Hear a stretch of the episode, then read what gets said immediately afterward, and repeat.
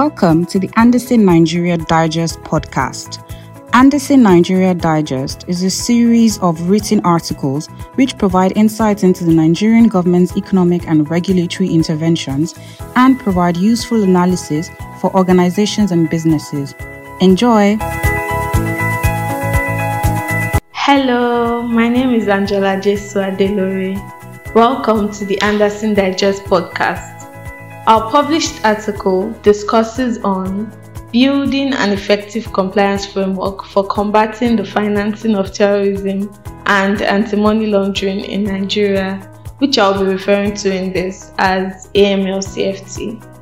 We focused on the recent developments in the AML-CFT regime and the way compliance officers in Nigeria can effectively build their compliance framework to minimize identified risks.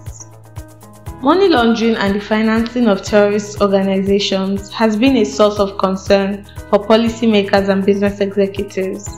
An AML CFT framework is successful when a business or professional is able to correctly identify and assess the money laundering and terrorist financing risk elements present in its business.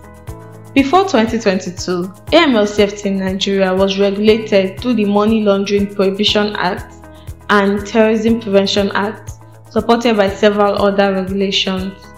However, in 2022, President Muhammadu Buhari enacted the Money Laundering Prevention and Prohibition Act, the Terrorism Prevention and Prohibition Act, and the Proceeds of Crime Recovery and Management Act to bring Nigeria to global standards in AML CFT compliance. The 2022 Money Laundering Act introduced several noteworthy modifications, some of which are establishing SCUML as an independent body under the EFCC with supervisory responsibilities, expanding KYC requirements, altering the line of reporting for mandatory disclosures, and prohibiting transaction splitting intended to avoid regulatory reporting. Building an AML CFT framework is the first step towards achieving regulatory compliance, safeguarding reputation, and putting measures in place to fight money laundering and terrorism financing. Businesses can lower the risk of regulatory non-compliance by proactively analyzing the recently implemented legislation to see how they affect their operations besides the new filing requirements and deadlines. This is imperative because businesses are required to assess their compliance with them every year. The expertise of independent professionals may also be needed to meet compliance requirements and ensure the effectiveness of the AML CFT program. Thank you for listening in. Bye.